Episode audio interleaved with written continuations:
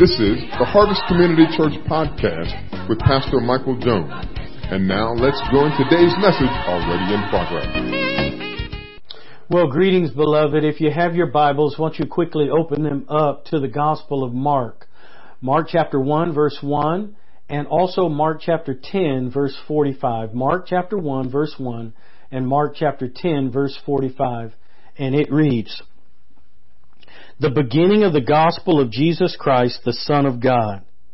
Mark 10:45 For even the Son of man did not come to be served but to serve and to give his life a ransom for many. Let's pray. Father God, we thank you so much for your word today. We pray that you would speak to us through your word. Open our eyes that we might behold wondrous things out of your law. We pray that we would see Jesus and seeing Jesus we would believe on him and believing on him we would be saved. This is our prayer in Jesus name. Won't you say amen, amen, and amen. I don't know about you, but for the past, I was going to say few weeks, but for the past few months, I've just been exhausted. I think I've been tired by a cumulative number of things, but most of all, these things that I've jotted down. I've been wearied and tired by discrimination, racism, police brutality, social unrest, the news, politics, COVID-19, the thought of going back to school, and just simply an uncertain future. You know, I've been so pre- preoccupied with those things. The last number of weeks I've preached on social justice and, and been having discussions and conversations with people about things happening in the world. Uh, I just found out early on today that a couple of my family members have been diagnosed with COVID-19. They've got positive test results that have come back. I'm just tired. I'm just tired. And you know, I decided to spend some time with the Lord and the Holy Spirit whispered in my ear, remember Jesus. Remember Jesus. It's so easy for us to go through life and to be overwhelmed with life and forget that we have a Savior. Forget that we have someone who wants to walk with us and forget about who our first love really is. And as the Holy Spirit spoke to me and whispered in my ear, remember Jesus, I've decided that for the next few weeks, we're going to just concentrate on talking about the life of Jesus Christ. And we're going to look at the life of Jesus Christ through the Gospel of Mark. I'm entitling this series, Remember Jesus, Seeing Jesus in the Gospel of Mark. Now, men and women, I know that uh, you read your Bible, and I know that you've read the four Gospels, and I know you know all about Jesus Christ. But I'm asking the Lord to give us fresh eyes so that we might have a fresh fire. I'm asking the Lord to give us an excitement about rediscovering Jesus to begin walking with Him so that our preoccupation might not be on our problems, our situation, or world condition, but our preoccupation would be getting to know the Savior who loves us. So as I read these issues again, it, it's different. Discrimination, remember Jesus. Racism, remember Jesus. Police brutality, remember Jesus. Social unrest, remember Jesus. The news, remember Jesus. The political uh, things that are going on, remember Jesus. COVID-19, the coronavirus, remember Jesus. The thought of going back to school and our kids uh, being uh, taught virtually and, and, and, and how uncertain our future is, remember Jesus. And so as we look at the Gospels, many have asked me, well, Pastor Mike, how come there are four Gospels instead of just one? Well, there are four Gospels because there are four different authors with four different audiences and four different aims. The four different authors are Matthew, Mark, Luke, and John. the four different audiences is that Matthew was writing to his Jewish uh, people, his Jewish brothers and, and sisters. Many people say that Matthew was uh, written by a Jew to the Jews about a Jew. It's a very Jewish gospel. So Matthew quotes a lot of Old Testament scriptures that the Jews would know and be familiar with because he's trying to reach them. Luke, on the other hand, is a very Gentile gospel. He is writing to Greek Christians. He's writing to his friend Theophilus. And it's a very chronological gospel. It's an orderly account of the life of Jesus Christ because he is trying to reach Gentiles. John is a very universal gospel because he's trying to reach everybody. His aim is that everybody would believe, both Jew and Gentile. It's a universal gospel. He even gives a purpose statement saying, I write this uh, so that you might believe that Jesus is the Christ, the Son of the living God, and that in believing you might have life in His name. Mark, on the other hand, where we're going here is that Mark is writing to Romans. Mark's gospel is the shortest and the simplest out of the four gospels. Mark's gospel is crisp and fast moving. One of the key words is either straightway or immediately, which is mentioned 42 times in a short 16 chapters. Mark's gospel, Jesus is constantly on the move. He's constantly on the move, preaching and healing and teaching and eventually dying on the cross. Mark's gospel is, is, is, is filled with miracles. Over half of the 35 miracles of Jesus, the highest proportion of, of the four gospels, are listed in the gospel of Mark. And lastly, 40% of the gospel of Mark is dedicated to the last eight days of Jesus' life. You know, you could neatly divide the Gospel of Mark into two parts, chapters 1 to chapter 10 and chapter 11 to chapter 16. The key passage or the key verse in the Gospel of Mark is Mark chapter 10 verse 45 where it says, For even the Son of Man did not come to be served, but to serve and to give His life as a ransom for many. Those two parts are service and sacrifice.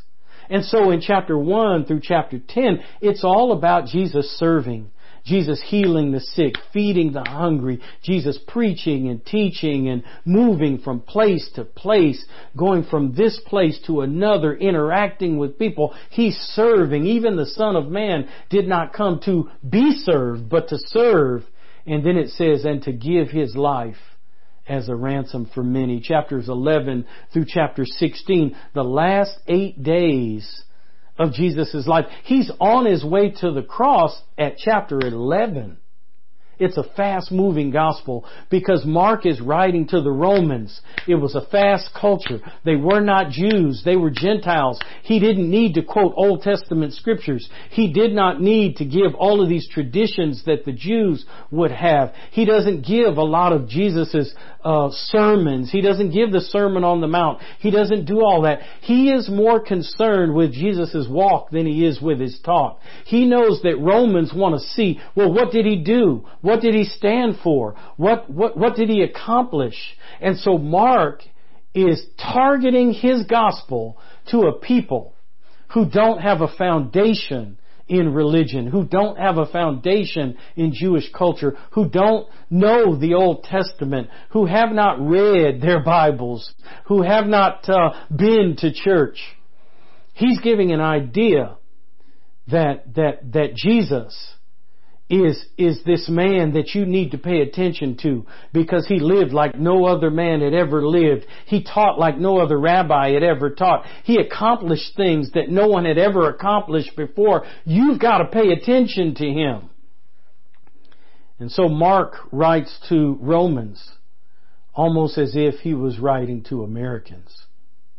You see, we've gotten to a point now where Americans haven't read their Bibles. Americans go to church, but they, they, they're more concerned with spirituality than they are with the person and work of Jesus Christ. They're more concerned with, well, what are you, what are you going to do? What did you accomplish? Let me see your walk. I don't want to worry about your talk. Show me. And men and women, we're so preoccupied with things, I think we need to take a look at Jesus. We need to take a look at what He has accomplished. We need to take a look at what He has done. And so, as we enter into this series entitled Remember Jesus, I pray that you would see Jesus like you've never seen Jesus before. We need Jesus today.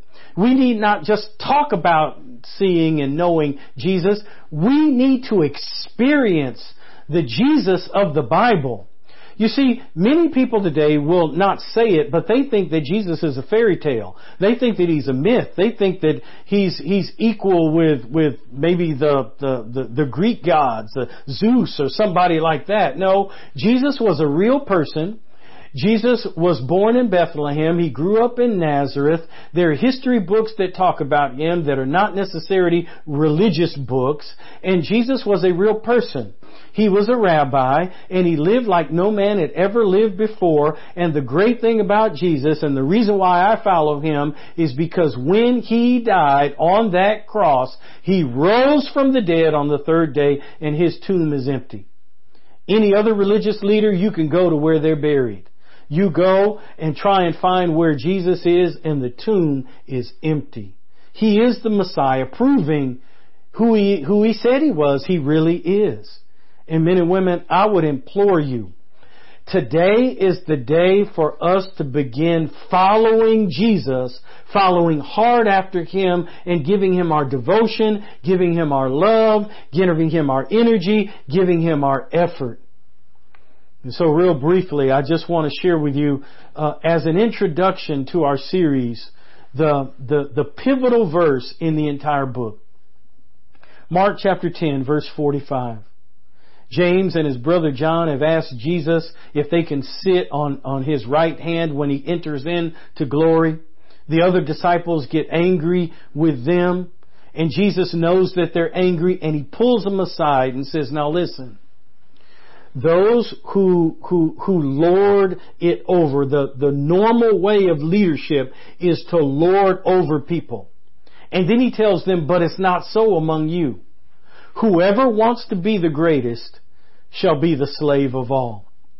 Whoever wants to be first needs to be last. Whoever wants to, to be great shall serve those that are around him. And he culminates his discussion with them in verse 45 of chapter 10 where he says, For even the Son of Man did not come to be served, but to serve and to give his life as a ransom for many.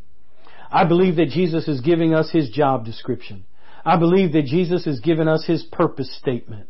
I believe that Jesus is trying to tell us something about our relationship with Him. He says, stop running, stop moving, stop trying to do.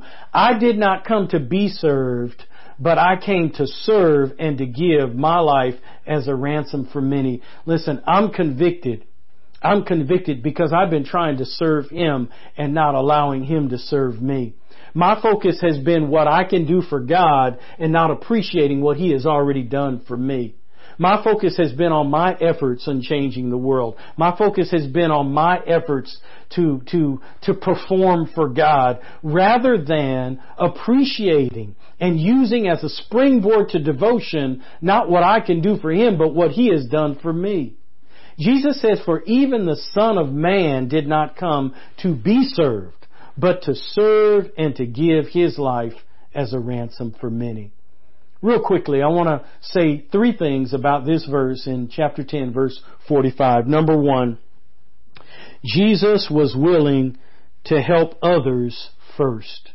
Notice what it says, for even the Son of Man did not come to be served. I didn't come to be served. I am willing to put others first. Not only does he say I'm willing to put others first, but this, this verse communicates that he came, Jesus was willing to meet other people's practical needs. Notice what it says. It says, For even the Son of Man did not come to be served, but to serve. Men and women, Jesus sees our needs and He meets those needs. Jesus sees what, what ails us. He sees what's missing. He sees what we need. He wants to aid us. So, if we're racked with, with emotion and anxiety and fear, Jesus says, fear not for I am with thee. Be not dismayed because I am your God. Many of us are, are filled with anxiousness and he says, come to me all who are weary and heavy laden and I will give you rest. He says, perfect love casts out all fear. Jesus says, allow me to deal with the practical issues that you have in your life because I'm sovereign. You know what my great problem is? My great problem is that I think it's up to me. My, my, my great problem is that I think it's all about me. And if it's all about me, then it's all up to me and I don't have the resources to fix me. Jesus says, I want to be the one that you're focused on because I will be the one that will practically meet your needs. Number one is he, he was willing to put others first. Number two is he was willing to meet the practical needs of others. And then lastly, for even the Son of Man did not come to be served, but to serve and to give his life as a ransom for many. The third is he was willing to give sacrificially to others. He was willing to say, you know, it's not about me. I'm willing to sacrifice myself so that you can be saved, so that you can be whole, so that you can be complete. And men and women, that is what Jesus wants to do for us. He wants to put us first. He says that we are so valuable to Him that He went to the cross. We're so valuable to Him that He wants to heal. He wants to deliver. He wants to bring us out. He does that. And I believe that as long as our focus is on Him and what He does, Mark does it clearly. Mark states it clearly. Mark over and over and over again talks about Jesus healing, talks about Jesus teaching, talks about Jesus delivering, talks about Jesus performing miracles, talks about Jesus making people whole. And so he wants to put us first. He wants to meet our practical needs. And he wants to give to us, give us his life sacrificially. I'll close with this. We need to remember Jesus because he's enduringly strong. He's entirely sincere. He's eternally steadfast. He's immortally graceful. He's imperially powerful. He's impartially uh, uh, merciful. Remember Jesus. He's God's Son. He's the sinner's Savior. He's the centerpiece of civilization. He stands alone in Himself. He's honest. He's unique. He's unparalleled. He's unprecedented. He's supreme. He's preeminent. He's the grandest idea in literature. He's the highest personality in philosophy. He's the supreme problem in higher criticism. He's the fundamental doctrine of historic theology. He's the carnal necessity of spiritual religion. Remember Jesus. He's the miracle of the age. He's the superlative of everything good that you choose to call him. He's the only one able to supply all of our needs simultaneously. He supplies strength for the weak. He's available for the tempted and the tried. He sympathizes and he saves. He heals the sick. He cleanses the leper. He forgives the sinner. He discharges the debtors. He delivers the captive captives. He defends the feeble. He blesses the young. He regards the aged. He rewards the diligent and he beautifies the meek. Remember Jesus. He's the wellspring of wisdom. He's the doorway of deliverance. He's the pathway of peace. He's the roadway of righteousness. He's the highway of holiness. He's the gateway of glory. He's the master of the mighty. He's the captain of the conquerors. He's the head of the heroes. He's the leader of the legislators. He's the overseer of the overcomers. He's the governor of governors. He's the king of kings and he is the lord of lords. Remember Jesus. His office is manifold. His promise is sure. His light is matchless. His goodness is limitless. His mercy is everlasting. His love never changes. His word is enough. His grace is sufficient. His reign is righteous. His yoke is easy and His burden is light. He's indescribable. He's incomprehensible. He's invincible and He's irresistible. Remember Jesus. The heavens of heavens can't contain him, let alone a man explain him. You can't get him off of your mind. You can't get him off of your hands. You can't outlive him and you can't live without him. The Pharisees couldn't stand him, but they found they couldn't stop him. Pilate couldn't find any fault in him. The witnesses couldn't get their testimonies to agree. Herod couldn't kill him, death couldn't handle him, and the grave couldn't hold him. Remember Jesus.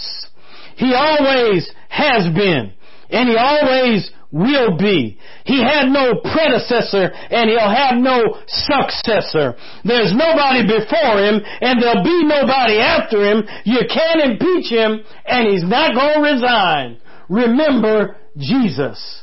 Men and women, we gotta remember Jesus today. We have to remember that He is a Savior. We have to remember that He is sovereign. We have to remember that He is sinless. We have to remember that He and He alone will meet our needs. We have to remember that one day we will meet Him at the judgment seat. We have to remember that He alone occupies the name that is above every name. We have to remember that Jesus, Jesus is Lord. That Jesus is the one whom we will have to give an account. It could be that today I'm talking to someone who, who's been weary. I'm talking to someone who's been, been, been worn. I'm talking to someone who's been sad. I'm talking to someone who's been fearful. I'm talking to someone who feels helpless and hopeless and you can't find your way out. Maybe I'm talking to someone like the apostle Paul who says the things that I want to do, I don't do. And the things that I don't want to do, I find myself doing over and over and over again. You see, many may say, well, pastor, how can Jesus help me? If you give your life to Jesus, if you give your heart to Jesus, He won't immediately take all of your promises away. But let me tell you what He will do. He will give you His Spirit. He will put His Spirit in your life. And my Bible tells me that the fruit of the Spirit is love and joy and peace and patience and kindness and goodness and gentleness and faithfulness and self-control. Against such things there's no law. You see, when I came to know Jesus Christ, all of my problems didn't leave. But when I came to know Jesus Christ, He gave me His Spirit. His Holy Spirit resides in me and I know I'm saved. His Holy Spirit gives me power. His Holy Spirit gives me His presence. And His Holy Spirit gives me uh, a strength and comfort and guidance. And His Holy Spirit empowers me day by day. Men and women, I bid you Jesus. Remember Jesus. Remember Jesus. Remember who He is. Remember what He has done. And remember what He offers you. I'm going to pray, and if there's someone under the sound of my voice that has never received Jesus, yes, you heard about him in church. Yes, you've heard your mother or your grandmother or somebody talk about Jesus, but you've never ever really surrendered to Jesus. I'm giving you that opportunity. Let's pray. Father, if there's one under the sound of my voice that wants your Holy Spirit to come into them, they want to place all their faith and trust in Jesus. He died on the cross. He rose from the dead and He offers His Spirit to all those who would invite Him in. You can pray with me, Lord Jesus, I need you. Thank you for dying on the cross for my sins. I now open the door of my life and receive you as my Savior and Lord. Thank you for forgiving my sins and giving me eternal life. Take control of the throne of my life, Jesus. Make me the kind of person you want me to be. Come into my heart through your Holy Spirit. In Jesus' name, amen. By faith, if you prayed that prayer in faith, then Jesus has come into your life. Please let us know. We want to be there to help you. We can send you some information. But I would bid you as I close, remember Jesus. It's in His name I preach and I pray. Let everyone say amen.